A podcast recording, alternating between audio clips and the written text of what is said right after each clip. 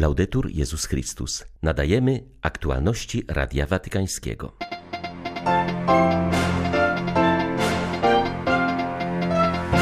Papież Franciszek nie ustaje w swych prośbach o modlitwę w intencji udręczonej Ukrainy. Przybyłych na audiencję środową Polaków zachęcił, by zawierzali ten kraj miłosierdziu Boga i matczynemu orędownictwu Królowej Pokoju. Wielka rotacja misjonarzy, która uniemożliwia stabilizację wspólnot parafialnych, to jedno z największych wyzwań, jakie stoją przed Kościołem na Kubie. Mówiono o tym podczas synodu, który odbył się w czasie, kiedy kraj ten jest w największym od dziesięcioleci kryzysie. Nie widać szans na zakończenie wojny w Jemenie. Strony konfliktu nie przedłużyły rozejmu i zawieszenia broni. 80% mieszkańców tego kraju już teraz żyje jedynie dzięki pomocy humanitarnej. 5 października witają Państwa ksiądz Krzysztof Ołdakowski i Beata Zajączkowska. Zapraszamy na serwis informacyjny. Także dzisiaj papież pamiętał o ofiarach wojny wywołanej rosyjską agresją na Ukrainę. Przybyłych na audiencję środową pielgrzymów wezwał, aby nie zapominali o modlitwie za udręczoną Ukrainę prosząc nieustannie Boga o dar pokoju. Pozdrawiam serdecznie uczestniczących w tej audiencji Polaków. Dziś wspominamy w liturgii świętą Faustynę Kowalską. Za jej pośrednictwem Bóg pouczył świat, aby szukał ocalenia w Jego miłosierdziu. Pamiętajmy o tym zwłaszcza dzisiaj, myśląc szczególnie o toczącej się wojnie na Ukrainie. Jak powiedziałem w ubiegłą niedzielę na Anioł Pański, Ufajcie w miłosierdzie Boga, który może odmienić serca i w matczyne orędownictwo Królowej Pokoju. Z serca Wam błogosławię. Sytuacja na Ukrainie jest naprawdę niepokojąca, stąd papież Franciszek podejmuje wszelkie możliwe wysiłki, aby doprowadzić do deeskalacji konfliktu. Wskazuje na to katolicki arcybiskup Moskwy, podkreślając bezprecedensowość niedzielnego apelu papieża Franciszka, który nigdy wcześniej nie poświęcił całego rozważania na anioł pański wojnie na Ukrainie. Arcybiskup Paulo Pezzi zauważa, że Ojciec Święty od początku wojny wojny wstawia się za Ukrainą, apeluje o modlitwę o pokój, jednak niedzielny apel do prezydenta Rosji o przerwanie spirali przemocy i śmierci oraz do prezydenta Ukrainy o otwartość na prawdziwe propozycje pokojowe miał wyjątkową intensywność. To wołanie wypływało z głębi serca zjednoczonego z bolejącym sercem Chrystusa, mówi arcybiskup Pecci, wyrażając nadzieję, że nikt nie pozostanie na nie obojętny. Sytuacja na Ukrainie jest naprawdę bardzo niepokojąca i nie można tego ukrywać. Ten niepokój wynika z pogłębiania się konfliktu, co jest zauważalne, stąd starania papieża, by iść w kierunku jego powstrzymania. Ojciec Święty wie, że zagrożeniem dla nas jest broń nuklearna, ale i zbliżająca się zima, która będzie najgorszą od II wojny światowej. Stąd jego naciski, by nie tracić czasu i przyspieszyć budowanie pokoju, mówi biskup Stanisław Szerokoradiuk z Odessy. Jego diecezja jest jedną z najbardziej atakowanych, jednak jak mówi, ludzie nie tracą ducha. Biskup Radiuk podkreśla, że wspólnota międzynarodowa powinna zrobić odważny rachunek sumienia, bo obecna sytuacja na Ukrainie jest prostą konsekwencją jej zaniedbań, gdy w 2014 roku Rosja zaanektowała Krym. Teraz trzeba odważnych i zdecydowanych działań, mówi ordynariusz Odessy. Jesteśmy wdzięczni Ojcu Świętemu, że cały czas trwa z narodem ukraińskim i nieustannie się o niego upomina. Nadzieję niesie nam to, że wyraźnie wskazał agresora i otwarcie wezwał prezydenta Putina do przerwania spirali przemocy i śmierci. Jest to dla nas bardzo ważne. W obliczu eskalacji konfliktu zintensyfikowaliśmy w naszych wspólnotach modlitwę o pokój. W piątki w tej intencji będziemy pościć o chlebie i wodzie. Wierzymy, że pokój jest możliwy przede wszystkim dzięki przywróceniu sprawiedliwości.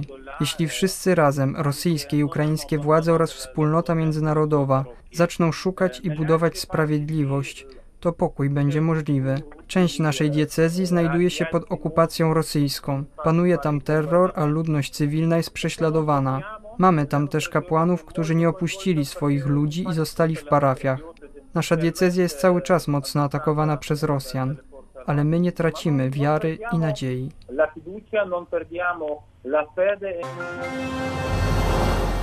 Dziękujemy Bogu i zbrojnym siłom Ukrainy za to, że jesteśmy żywi, ale co więcej, dziękujemy też za każde wyzwolone miasteczko i wioskę w trakcie wczorajszego dnia, szczególnie na Chersońszczyźnie, powiedział arcybiskup Światosław Szewczuk. W jego ojczyźnie trwają zarówno walki na froncie, jak i ostrzeliwanie przez Rosjan cywilnych obiektów. Hierarcha wskazuje, że ta ziemia wylewa rzeki łez z powodu morza krwi wytaczanego z niej każdego dnia.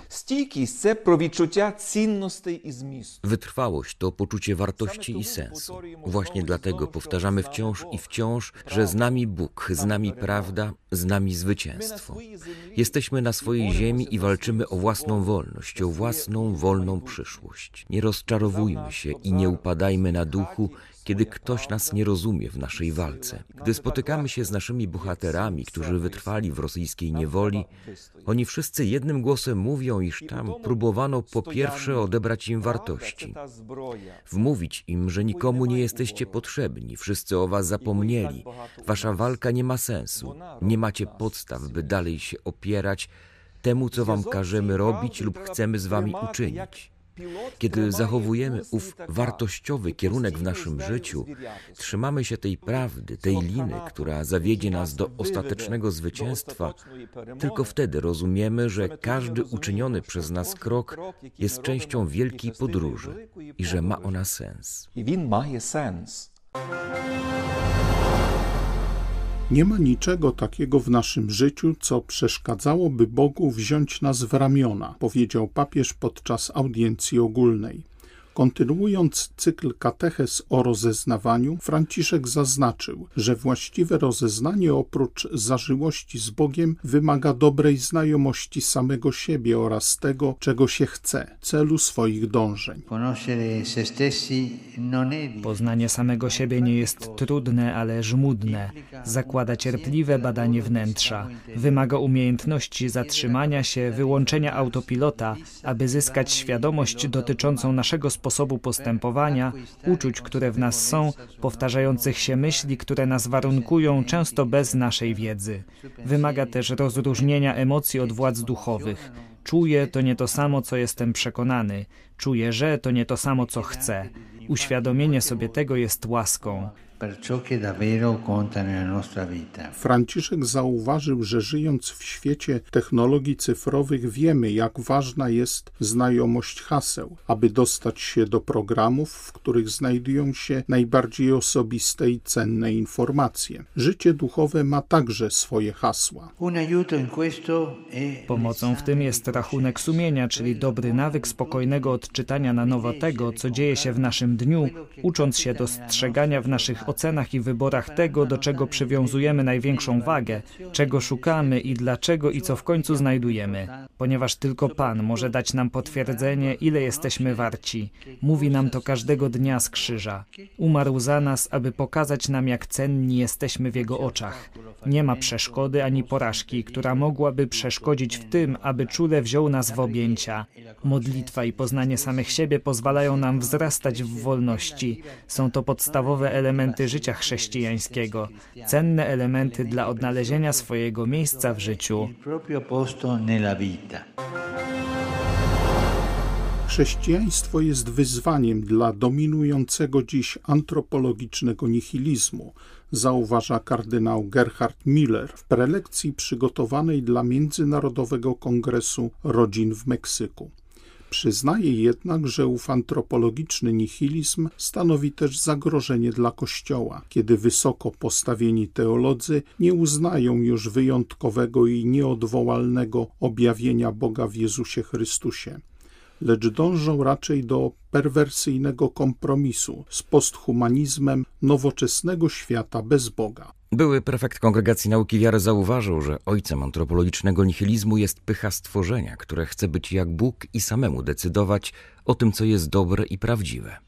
Przejawia się to na różne sposoby: we wrogości względem życia, poprzez promowanie aborcji i eutanazji, w kwestionowaniu ustanowionej przez Boga instytucji małżeństwa czy w ideologii gender. Dążąc do boskiego superczłowieka, Zapomina się jednak, że może się on stać diabelsko nieludzki, o czym okrutnie przekonuje nas historia XX wieku, zwłaszcza w Niemczech i Rosji.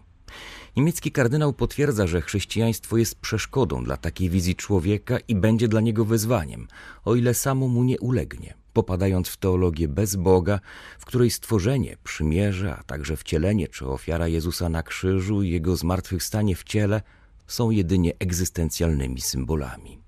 Nasza wiara w Boga i Ojca Jezusa Chrystusa pokonuje kulturę śmierci i antropologiczny nihilizm. Wiara otwiera nas na kulturę życia, ponieważ zostaliśmy wyzwoleni z niewoli tego, co przemijające, do wolności i chwały dzieci Bożych, dodał kardynał Miller. Kościół katolicki na Kubie opublikował wnioski na zakończenie krajowego etapu drogi synodalnej. Wśród trudności wymieniono rosnącą emigrację młodych ludzi oraz wielką rotację misjonarzy, która uniemożliwia stabilizację wspólnot parafialnych i rozwój placówek misyjnych. Znakiem nadziei jest zaangażowanie świeckich w odnowę kościoła na poziomie lokalnym. Zwrócono uwagę na zaangażowanie w drogę synodalną wszystkich 11 diecezji na wyspie z właściwą sobie kreatywnością i wyjątkowością.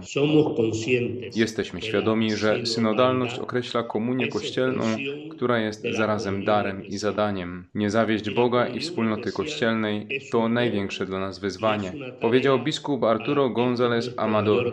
Synod odbywał się w czasie, kiedy Kuba jest w największym od dziesięcioleci kryzysie. Problem braku żywności i lekarstw potęguje galopująca inflacja. W tym kontekście biskup Amador podkreślił, musimy dalej towarzyszyć ludziom, którym potrzeba wiary i miłości, a którzy każdego dnia coraz bardziej tracą nadzieję.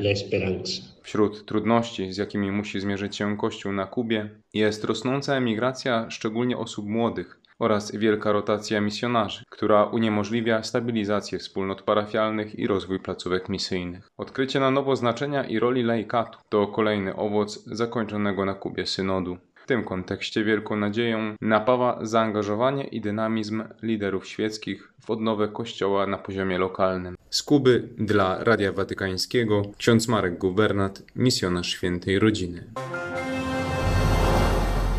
W Jemenie dobiegł końca uzgodniony wcześniej rozejm między sprzymierzonymi z Iranem szyickimi rebeliantami Huti, a wspieranym przez Arabię Saudyjską rządem. Strony konfliktu nie zdecydowały się na przedłużenie tego zawieszenia broni, co stawia mieszkańców kraju w dramatycznej sytuacji. 80% miejscowej ludności po wielu latach walk jest bowiem zależna od otrzymywanej pomocy, między innymi w zakresie dostępu do żywności, mówi Francesco Petrelli.